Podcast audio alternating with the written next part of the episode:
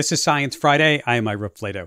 If you've done nothing else this summer, I'm betting you've been sweating a lot. And as we all know, sweat helps us cool off as it evaporates.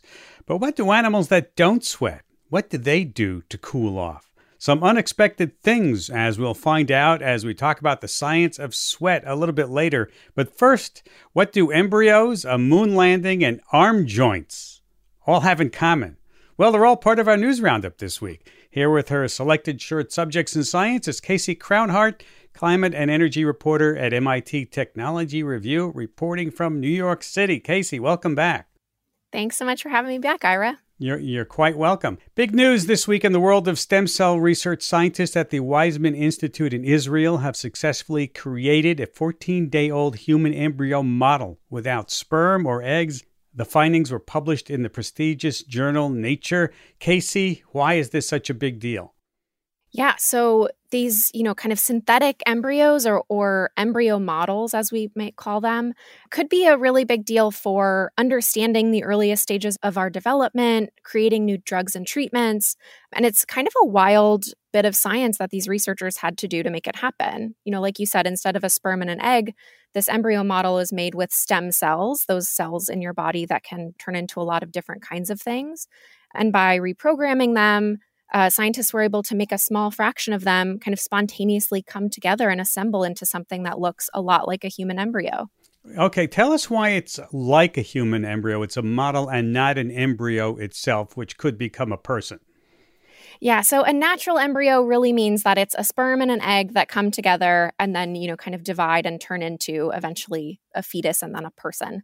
And so, because these were made with stem cells, it's not quite the same thing. But, you know, it, it starts to get a little bit fuzzy because this model was a really good one. This model even secreted some hormones that were able to turn a pregnancy test positive in the lab. Wow. So wow. it's, yeah, really kind of wild. So, what kind of knowledge then is there to be gained from embryo models like, like these? Yeah, so we could understand a lot more about kind of the earliest stages of human development. And it could also, you know, help scientists understand a little bit more stuff like really early miscarriages. Why do some early pregnancies work and and some, you know, don't? So there's a lot of potential knowledge to be gained, but there's also a lot of kind of controversy around this sort of research. Yeah, because uh, we all know, at least here in this country, embryonic research has a history of controversy, and I'm, I'm imagining this should be no exception. Absolutely. I mean, there are really strict rules around researching natural embryos, but as these models start to look more and more like the, you know, natural real thing, it's not totally clear, you know, what rules should apply. Right now a lot of researchers are kind of following the same rules that they would for natural embryo research. Um, but it's definitely kind of this really early developing field. Mm-hmm. And as as you said, this embryo is was taken to 14 days. Could it actually go past 14 days? there's no kind of technical reason why these couldn't keep developing. Like I said, so right now in the US and the UK, for a natural embryo, 14 days is pretty much the cutoff for when it's legal to do research. Uh-huh. Um, and so that's kind of why that, that 14 day mark is, is what researchers are sticking with. But, you know, there's no reason that this kind of thing couldn't keep developing mm-hmm. further on. All right, let's let's go on to our next story, which takes us to the moon, which is getting to be a pretty busy place. I mean, last week it was an Indian moon rover on its south pole, and this week Japan launched a rocket with a moon lander on board. What's what's the goal of this mission? Yep. So this mission is kind of a similar one. So the goal here is to test out um, what's called a soft lunar landing. So that's a controlled, targeted touchdown. And if it is successful in, in a couple of months or so, you know, like you said, this rocket just took off. Um, but if it is able to land on the moon, that would make Japan the fifth country to to do that. And what kind of stuff are they going to be studying there? Um, so a lot of it is about kind of how to carefully touch down on the moon, mm-hmm. and so you know, kind of learning that so that as we start to go more and more places, we can land very carefully and precisely, um, which might be really important as we start to go places that are really resource limited. Mm-hmm. And there's a telescope on board too, right? Yeah, so a lot of people have been talking a lot about the moon lander, but the X ray telescope that's on board this rocket is actually kind of the main payload. And so this X ray telescope is going to look into space using X rays instead of visible light. and it'll try to help us figure out, you know, how galaxies are shaped, how the universe formed, you know, just the small stuff. Cool, cool. Okay, back here on Terra Firma, you have a story about a New Jersey based company, EOS, which developed a zinc battery. Now, what's so great about a zinc battery? Yeah, so we've got a lot more solar panels and wind turbines on the grid now, generating electricity. Um, but as you know, the sun doesn't always shine, the wind doesn't always blow. So a lot of people are trying to make batteries to store energy. The problem is the ones that we have for grid based storage are pretty expensive. It's a lot of people use the same kind of batteries that are in electric vehicles. But we're looking for much cheaper ways to do that. And that's what EOS Energy is trying to do with this zinc based battery to, to make a way to store a lot of energy for a really, really low price. And what's the shortcoming here? What's the trade off? Um, they're not able to store as much energy in a small space. So, for example, a, a zinc based battery would not work on a car. It would be way too heavy, way too big.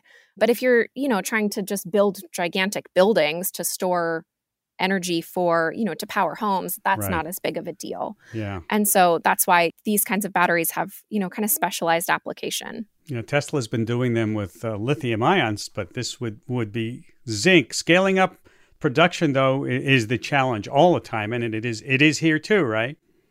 Absolutely. Um, and so the big news this week is that EOS got this big loan commitment from the U.S. Department of Energy. It's about $400 million. It's a conditional commitment. Um, so they have to kind of, you know, check some boxes. Um, but this kind of funding is exactly what's so important with batteries. It's, you know, tough to make a battery in the lab, but a lot of people would say it's a lot tougher to take that battery, make a whole bunch of them, and then actually get them out into the world to store energy. Yeah. So this funding could help with that. Yeah, technology has this problem all the time. Okay, mm-hmm. more news on the energy front. The Biden administration announced that they'll be canceling oil drilling leases in the Arctic. What's the latest on that? How did this all come about? Yeah, so these leases were sold in January 2021, just as Trump was leaving office. But recently, the current Interior Secretary said that these sales were kind of legally flawed. The environmental review didn't really hold up. And so, just recently, you know, they canceled seven of these oil and gas leases in the Arctic National Wildlife Refuge. Um, a lot of groups are celebrating this. Mm-hmm. Um, you know, we, we can't have any more oil and gas development and expect to meet our climate targets, according to the UN climate report. But it's not totally clear what's going to happen going forward because this sale of these leases was mandated in a 2017 law to help pay for tax cuts. So it, it, it might not be kind of over yet. Yeah, we'll have those legal battles, I'm mm-hmm. sure. Uh, let's let's move on to a story about climbing chimps. And from from what I understand, scientists studied how chimpanzees climbing down from trees, how human shoulders and elbows may have evolved. Yes. So our arms look different from other primates, um, our shoulders and our elbow joints, but they look pretty similar to those of chimpanzees. And scientists weren't really sure how this evolution happened. But like you said, researchers were watching chimpanzees and another type of monkey called sooty mangabeys go up and down trees. And they noticed that when both primates were going down trees, they did it pretty differently. The chimpanzees were extending their shoulders and elbows a lot more going down.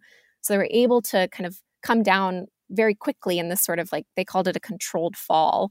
Sort of like a brake. They were like good brakes. yes, they're like little brakes to climb down trees. And so scientists kind of put together that this must be why, you know, our shoulders and elbows evolved the way we did is to be able to, you know, climb down trees better. Yeah. Did anybody ever think of looking at the, you know, the, the chimps climbing down versus up? I understand that an undergraduate student discovered this. Yeah, it's one of those wild things that, you know, they just weren't looking at it. Climbing up the tree seems to be the more important part, but I guess coming down is just as just as crucial. Yeah, you're not burdened with all that graduate knowledge. Let's let's stay in the animal kingdom a bit. You've got some bad bee news for us involving invasive hornets, which are bees' natural enemies. Tell us about that. There were 22 confirmed sightings in England this year of Asian hornets. Um, I'll just say these are not the Asian giant hornets you may have heard about in the US a couple of years ago. These are smaller, so less kind of maybe scary to humans, but really, really a big deal for bees. Um, so these hornets are native to Asia. They've spread to some other places and they prey on wild insects. bees outside of, you know, this typical range don't really have any defenses against them. And so this could be a big threat to local bee populations, other local pollinators, which there's all sorts of bad bee news, habitat destruction, climate change, pesticides, all this stuff. So this is kind of just another thing facing bees in England. Let's wrap up with some news that I dare to say is a little dangerous. And I'm talking about researchers finding two new toxic bird species in Papua New Guinea. Now, I approach this very ignorantly. I don't know that I'd ever heard of a toxic bird. Is there such a thing? I had not heard of these either, but apparently researchers have known since the 90s that there are some species of toxic birds. Um, you might be more familiar with poison dart frogs from South America. Yeah, yeah, um, that, that I've heard about. Yep. So it's it's kind of a similar sort of thing where these birds have this sort of neurotoxin that they carry in their skin and in their feathers, and it can be kind of irritating and itchy at low doses. You know, at high doses, it can be you know cause paralysis or even be um, fatal. Scientists think that these birds use these toxins as a sort of defense against parasites and that they get them by eating poisonous beetles and then storing it, but they're not totally sure how these birds became toxic in the first place. So the so the poison doesn't attack the bird itself. It's, it's sort of immune, but anything that wants to eat it is going to get hit.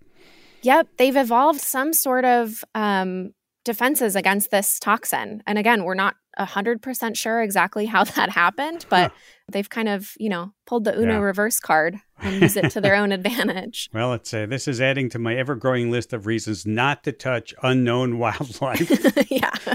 no matter how cute they look. Thank you for taking time to be with us today. Thanks so much for having me. You're welcome. Casey Crownhart, climate and energy reporter at MIT Technology Review here in New York. After the break, have you been just a bit warm lately? We'll talk about the cool science of sweat. Stay with us. This is Science Friday. I'm Ira Flatow. You know, whenever the weather turns hot, the conversation turns to sweat.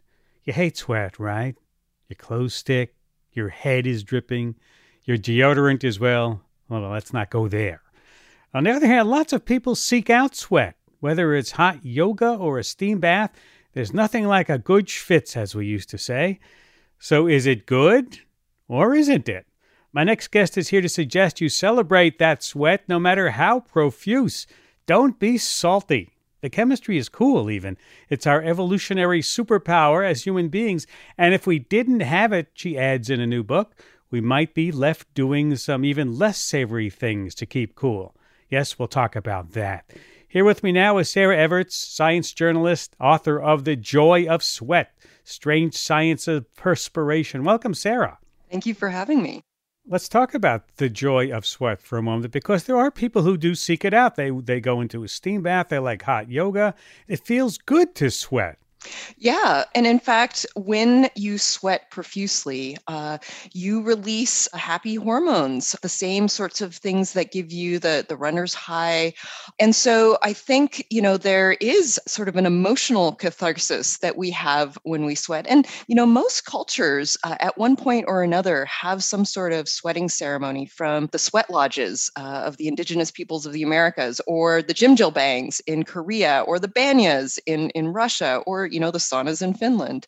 And so we all seek out some sort of sweaty catharsis at some point or another. Let's get into what sweat really is because I've had for many years a misconception, you know, that sweat is just water and salt, but it's it's actually very closely related to our blood. Where does it come from? What happens to it before it appears on our skin?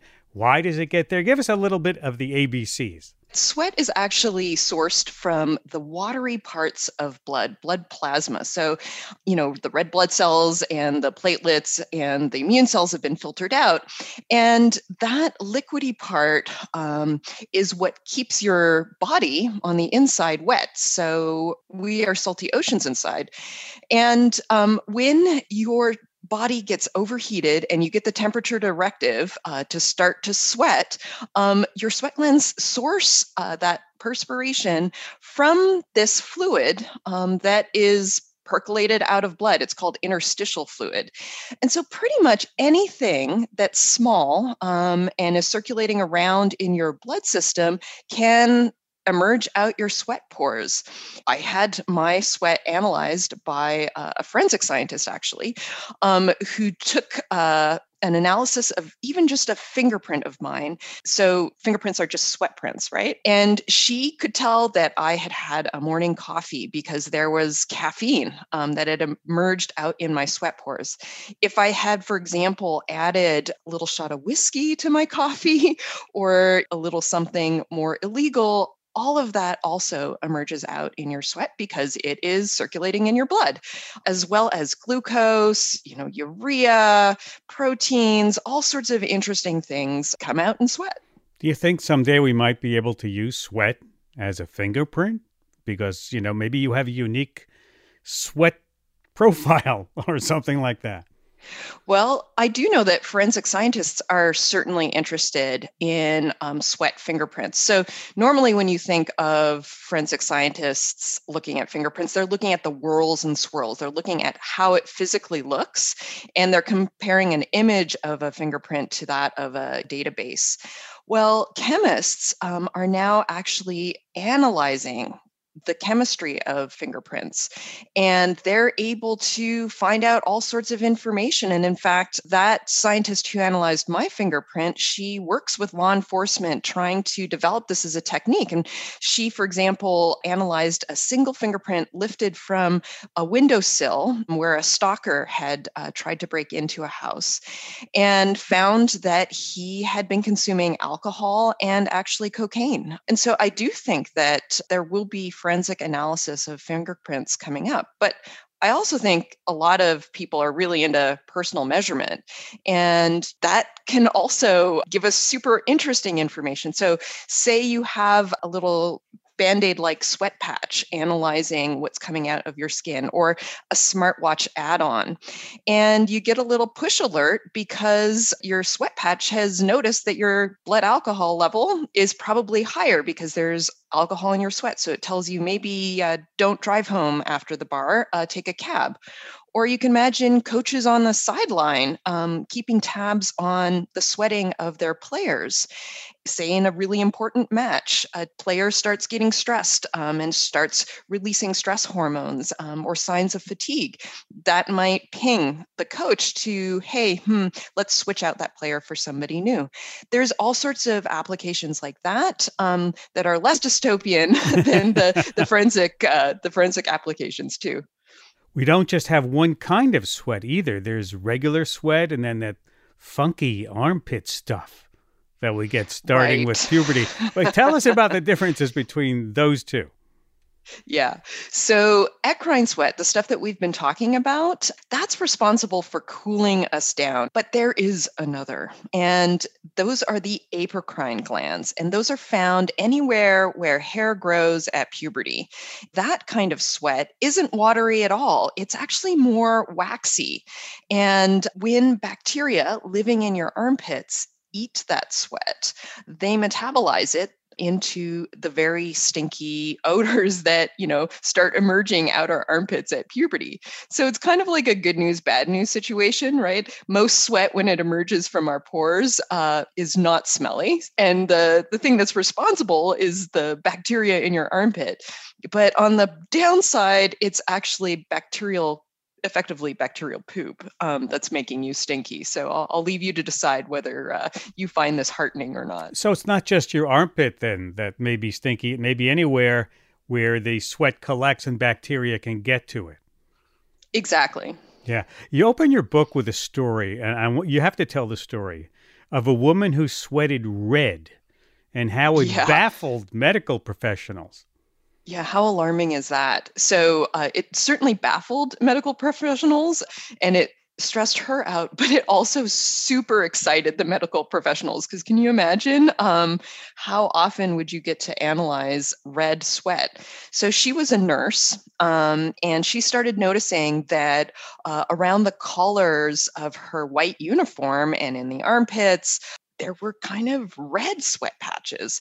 And, you know, she'd have to soak her uh, work clothes um, for hours to get it out.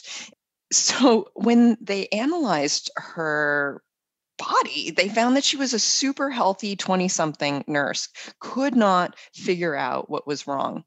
And at a follow up appointment, um, was the the finally the time where they they cracked the case because she shows up and her fingers have that kind of like reddish brown color um, that people who roll their own cigarettes uh, sometimes get that that kind of stain. And they knew that she was not a smoker. And so they're like what what what is on your fingers? And she's like oh it was uh, you know my favorite chips. It's a spicy corn tomato chip.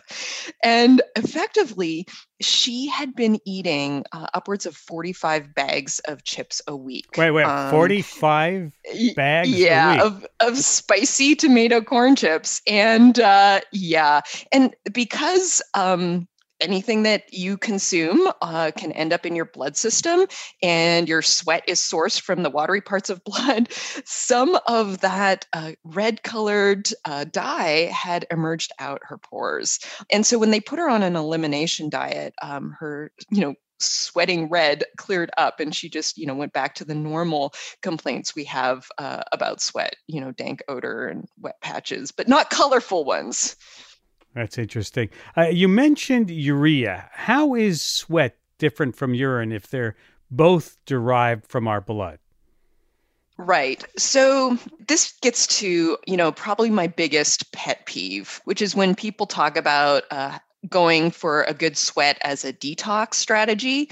This is total hogwash. So effectively, um, because anything in your blood can emerge out in your sweat. Lots of good stuff comes out like you know glucose and hormones and as well as bad stuff. But if you were to detox by sweating profusely you would literally have to get rid of all the water in your blood out your sweat pores. That would completely dehydrate you and you would dry up and die. Instead your kidney filters your blood for that nasty stuff floating around your bloodstream, filters it out, and then dispatches it out in urine. And so, you know, sometimes there's urea in your blood, and that gets uh, siphoned off by the kidneys and dispatched out in pee, um, as well as like all the other bad stuff. Um, that's why we evolved the kidney. Sweat is entirely, um, at least that salty stuff, that is entirely just for cooling down. Hmm. Speaking of uh, unusual sweat, let me go to uh, a clip we have from Brant from Brooklyn. He has a question on the SciFri VoxPop app. I don't just sweat in the summer, I sweat year round. I do have sweaty armpits, but they don't bother me as much as my excessively sweating hands uh, because I have to use my hands for things. I have had Botox injections to help with the sweating. They do work but they're expensive, they're painful, and they only last for about five months, and then the sweating comes right back. And he wants to know if there's anything more effective or inexpensive on the horizon. So, what he's describing, um, hyperhidrosis, is a, a, pretty serious sweating condition. And, you know, people who have it, uh, you know, some can't even hold a, a cell phone or a pencil because it, it slips out of their hands. And I am you know, really saddened that there has not been more research uh, on this. Botox is one solution, but it's only a temporary one and it's expensive. Some people try uh, to take drugs to control um, their sweating, but there's often a lot of, of side effects. Quite honestly, uh, I wish that there were more more strategies available. And i wish that uh, more researchers uh, dug into um, hyperhidrosis. One would think with uh, all the people who have this that the, the drug companies would be salivating maybe it's the wrong analogy to uh, to find a drug another bodily this. fluid. You know? Yeah. Yeah. Let's go into other kinds of disordered sweating. Tell us about any other ones Well, you know, there are some individuals uh, who don't actually sweat at all. They have a, a genetic condition that uh, interrupts the development of sweat glands in utero. And actually, that is really debilitating because um, whether you find sweat annoying or not, it is essential for keeping you alive because effectively you are sweating a tiny bit at all times, making micro adjustments to your body temperature because as that sweat is dispatched onto your skin, um, the evaporation of the water whisks away, it pulls away the heat um, from the surface of your skin. Meanwhile, your blood is rushing by. So, have you ever noticed uh, when light skinned people get really hot, they turn red. That's because um, their vasculature system has pushed up veins as close to the surface of the skin as possible so that the cooling evaporation of sweat can cool the blood rushing by. And so then that blood can go back into the interior and, and cool you down. And so people who don't have um, sweat glands at all, they have to, you know, spritz themselves with water constantly. It's very uncomfortable to live in even a, a, a slightly warm climate because their body um, can't make those micro adjustments um, to, to body temperature. So it must be dangerous. Oh, yeah. Yeah. It's life threatening. I mean, you know, as much as it's kind of annoying to be drippy on a hot day, it's your body just trying to do its thing to keep you alive. Heat stroke is a terrible way to die. I, I knew before I read this book that people are some of the only animals that sweat, but you really want us to see sweating as what makes us special, our evolutionary superpower, even. What makes it so super for us? Right. Well, it makes it so super because we can exercise and run um, and and effectively cool down at the same time.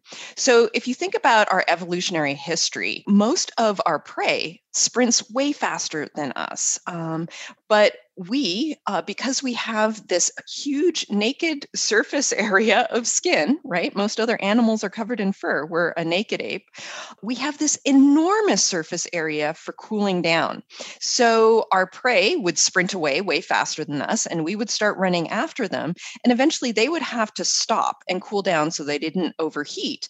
And we could catch up, forcing them to sprint again and catch up and sprint again until they were so exhausted or that they were easy to kill or they died of, of uh, overheating. And so, you know, the modern incarnation of this is marathons, of course, right? We can run great distances and cool down while on the move. And if you just think about um, dogs, for example, the way a dog cools down is by panting and it's sticking out its tongue and it's also evaporating water, but it's evaporating water from saliva and it's evaporating it off the only naked surface area it has, which is a tiny little tongue in comparison to, you know, their whole body. And you know, if you think about that, we can, we have such a larger surface area um, off of which we can cool down, and this allows us to live in really hot climates. It's allowed humans to, you know, populate a good chunk of the world uh, for better or for worse. I also noticed that some of the options animals have for keeping cool or how shall I put it? Pretty gross. Alarming like, at best is how I would put it. Yeah. I mean, like pee- peeing on their feet, pooping even sometimes. Yeah. So this is the thing, right? So evaporation of water off the surface of your body, this is the most efficient way to cool down. And so, you know, if not sweat, then another bodily fluid. And so dogs use saliva, which is arguably gross, but not as gross as urine or poop. So, for example, uh, vultures uh, will poop on their own legs. It's quite a liquidy poop to evaporate the heat off themselves. Seals urinate on themselves. Uh, honeybees uh, vomit on themselves. Um, to get water onto the surface of their bodies to evaporate away the heat. And so, when you know what could have been, when you know what evolution might have bequeathed us, you know, sweat is a lot less gross than all of those other things. I mean, imagine a subway in the dead of summer where people are peeing, puking, you know, licking themselves so that they can cool down. Uh, in contrast, sweating is so much less gross. We have to take a short break, but when we come back, there's more. Yes, we're going to keep on sweating with author Sarah Everts, author of The Joy of Sweat. And to our listeners, if, uh, if you want to read an excerpt from the book, no sweat. Just go to sciencefriday.com slash sweat. This is Science Friday. I'm Ira Flatow.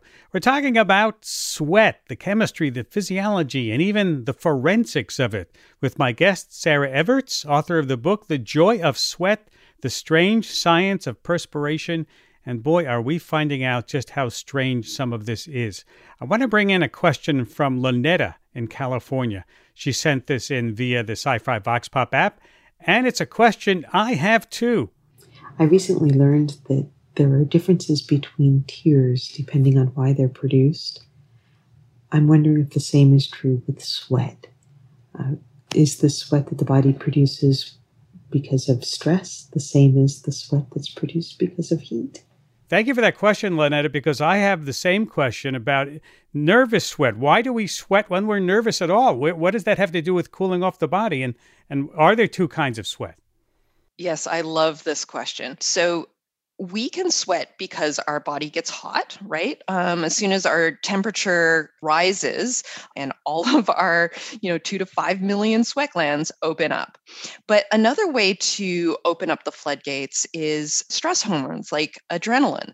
And so if you're panicked, um, you can also uh, start the sweating. And, you know, th- like we don't know exactly why that is evolutionarily, but you can imagine that most of the time when you're fearful, or at least in our history, you kind of had to run away really quick or climb a tree or do something like that. And so it's possible that our body is effectively assuming that we're going to need to cool down pronto. But what's really interesting about fearful sweat is that um, there might be a unique odor uh, that we produce when we are stinky. So, researchers have uh, followed up on this kind of weird idea that we might produce an anxious odor. And they gave people um, t shirts to wear and put them in front of a television screen. Uh, and they watched either a nature documentary um, or they watched a really scary movie and got um, the subjects to sweat. And then uh, they took away these um, odor samples and gave it to a panel of sniffers. And what's really interesting is that these complete strangers could distinguish, you know, just normal BO from the body odor produced during an you know a moment of anxiety. And so we do sniff out um, information about others uh, around us.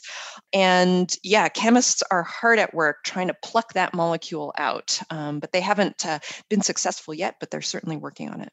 I know you also investigated up close another mystery of sweat and that is we can be attracted to other people's sweat smells Tell us what you learned about sweat and love. Okay. So uh, I went to Moscow um, to go to a sweat dating event where people sniff body odor as a way to find love and romance. And the idea is that, you know, you know, whether or not you find somebody attractive or likable or the hobbies match, um, at some point you're going to smell the body odor of the person you are with, and it's going to be a make or break moment. And so, why not cut to the chase um, or kind of eliminate the chase and do your like filtering for potential dates by body odor? And certainly, humans have a, a, body odor print. Uh, we know this because uh, dogs uh, can track a, a, specific human based on a sample of their t-shirts, right? Um, and you know we do smell one another. In fact, you know parents can identify the body odor of their newborns just within hours of birth. Um, siblings can identify uh, a long lost brother or sister uh, after two years of of being apart. So we do recognize the body odor of others, and and in fact, there's been all sorts of tantalizing research that suggests that how um, our partners smell um, is involved in whether or not we're attracted to them. So, you know, the famous um, t shirt study uh, by Claus Wedekind is um, when women were given uh, the t-shirts of uh, men and by the way this all this research is very heteronormative with you know cisgendered um, straight couples and i wish it weren't so.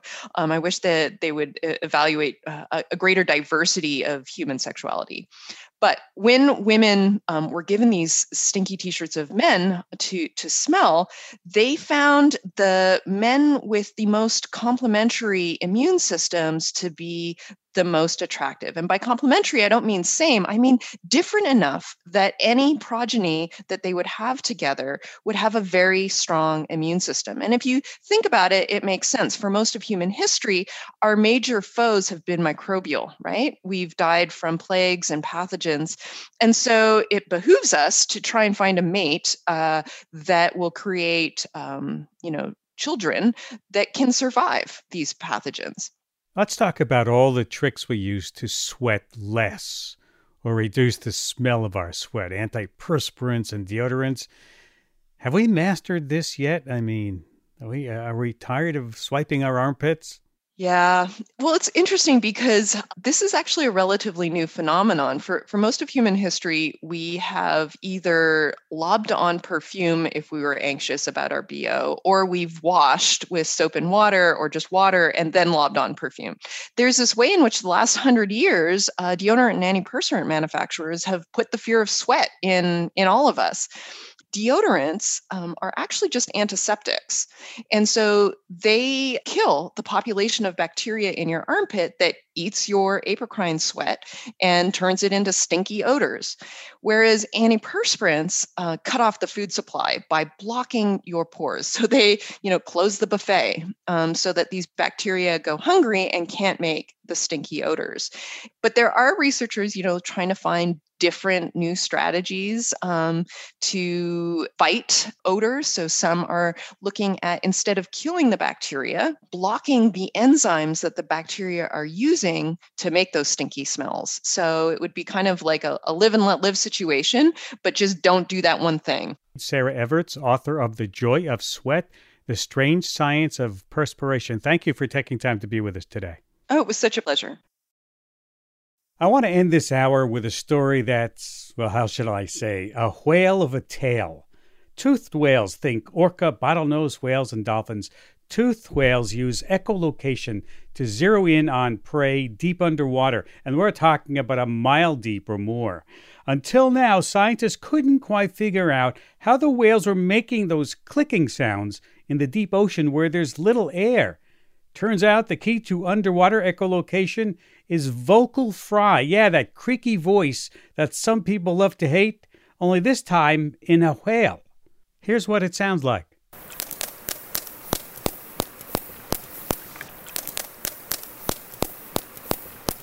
Here to tell us more about this discovery, published this week in the journal Science, is my guest. Dr. Coen Elemans, professor of bioacoustics and animal behavior at the University of Southern Denmark, based in Odense, Denmark. He's joining us today from Washington. Dr. Elemans, welcome back to Science Friday. Thank you so much for having me again. It's great. Can you begin by telling us exactly what vocal fry is for people who don't know? Yeah, so vocal fry is one of the few human registers. We have at least three, maybe four, where the vocal folds move qualitatively different in each register. And with vocal fry, the movements are such that the vocal folds are basically closed for more than 60 to 80% of the time. So they're closed most of the time, and then they open very briefly with a little, and then they have a little snap. So a very mm. little bit of air passes through.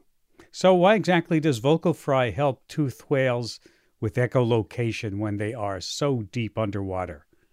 What we've been able to show now is that sound production in toothed whales actually occurs in their nose. And by combining a bunch of different experiments we've been able to show that two pairs of phonic lips basically make these echolocation clicks. So these echolocation clicks are made in the vocal fry register. And one of the cool things of this is that when whales dive, of course, their volume of air decreases very, very rapidly. And below 100 meters, they only have 10% left. Below a kilometer, they only have 1% left. So they need to be very air efficient. And this vocal fry registers allows them to be very efficient with their air. What are they actually doing in their in their bodies, in their heads, and in the melon? When the whales dive, they basically shuttle all the air that's in their lungs into their nose. And there it goes into a cavity that's in the skull that cannot be compressed. So the air stays there safely. And then the larynx, which we use to produce sound, lost this function in toothed whales and it's become a very efficient plug. So it fits very nicely into this bony nose structure, basically. And that allows them to separate the two compartments, basically. So you have an air compartment in the nose and an air compartment that's very rapidly declining in the lungs. So when they dive, the lungs completely collapse and all the air moves in their nose. Now, this allows them to separate the control of these volumes. And uh, that's been key, I think. So, one of the main things they can do is they can now pressurize the air in their nose to extremely high pressures without damaging lung tissue. So, when we play, for example, trumpet really loud and would try to do it a few times louder, we would actually damage our lungs. And these animals uncoupled these, these driving pressures basically in their nose and in the lungs. And then the other cool thing they can do is then they can use these very high driving pressures to make the loudest sounds in the animal kingdom, basically. Hmm. Now you categorize tooth whale vocalizations into three different registers similar to humans. Vocal fry, which we just talked about. Then you have the chest register, normal speaking tone, and the falsetto, even higher than the others. Why did you decide to categorize them in this way? It's actually the other way around. When we realized that this was analogous to normal vocal fold oscillation, we realized that this huge diversity of sounds that these animals make actually fit very nicely in these three categories that are the registers. And then what we did is we tried to, through different lines of evidence, try to show that this is also the case. And one line is the sound. So you see indeed that these animals make distinct sounds that have different waveforms, but also different frequency ranges, just like registers. Then also the anatomy supports it. And, and lastly, we looked at the at the opening and closing of these vocal folds. First in vitro, but then later also using tags, we tried to reconstruct the vocal fold kinematics of animals diving down to two kilometers deep based on the sounds that we could record on these tags. Hmm. Okay, let's listen to what these different registers sound like. Let me play first the orca, the killer whale.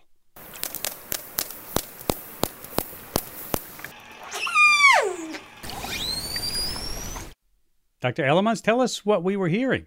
Yeah, so first you were hearing a few echolocation clicks, and after that, an, another sound these animals make, and this is definitely in a higher frequency range, right? And last was what's called a whistle, and and these whistles go even up to 80 kilohertz in killer whales. It's really spectacular. They have an enormous frequency range they can produce.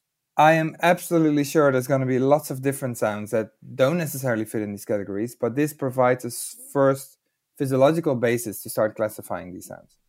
Okay, now let's listen to the bottlenose dolphin.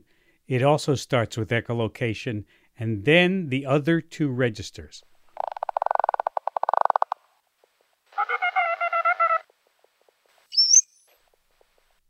Wow. That really doesn't sound like the vocal fry I'm familiar with in people. No, so during echolocation, the frequencies are very low. Yeah, it's almost like a hearing test, you know, when they try to see how low you can hear it. I'm Ira Flatow, and this is Science Friday from WNYC Studios. This study, I understand, is the culmination of 10 years of research, and in that time, you had to develop some new techniques to study echolocation. How did you study the toothed whales? Yeah, so I think what's really fun in this study is that we use a lot of different approaches. So first, we developed techniques to film trained animals, so inside in their in their nose, with very small endoscopes and fast cameras that allowed us to show that the source was definitely in the nose, but it also posed a conundrum because we saw there was clear motion going on with each echolocation click, but it happened after the click. So that was totally weird. And what we did then is that we developed a setup that we've also used for other species in the lab where we can blow air through an isolated head. It's very difficult to study these animals. It took us several years to collect sufficiently fresh animals basically that died either in in beachings or in, in fishermen's nets to be able to show really phonic lips make the sound. We also tagged animals where you put an acoustic tag on the animal, and we needed to be very precise to have the tag on the nose. And that was also sieving through many, many years of tagged animals. Hmm. Now, what did we know and what didn't we know about how toothed whales make vocalizations before this study? So, what we definitely knew is that the sound was produced somewhere in the nose. There was a lot of different lines of evidence, but it's very challenging to film them. And so, people have tried to film them, but these were at insufficiently high uh, frame rates to actually demonstrate these were the sound sources. But now we've established that it's actually that sound source, and also the theory we established for human sound production is also applicable here in a completely new organ that's evolved only in these animals. Hmm. This study focused on toothed whales, as we've been talking about. What about baleen whales, who also make sounds but don't use echolocation? What do we know about their anatomy? In baleen whales, we have a, it's a similar problem that we we know all the things we know about their sound production are acoustic recordings, and they're very hard to interpret because if you put a hydrophone on the water, you can record animals within several kilometers. So it's very hard to pinpoint which animal makes what sound. And again, it's very hard to get fresh tissue there, but we know very little about the functional aspects of, of those baleen whales as well. Do they have the same origins, both kinds of whales? Both groups of whales evolved from a common ancestor about 40, 45 million years ago. And that was an animal that much resembled a hippo.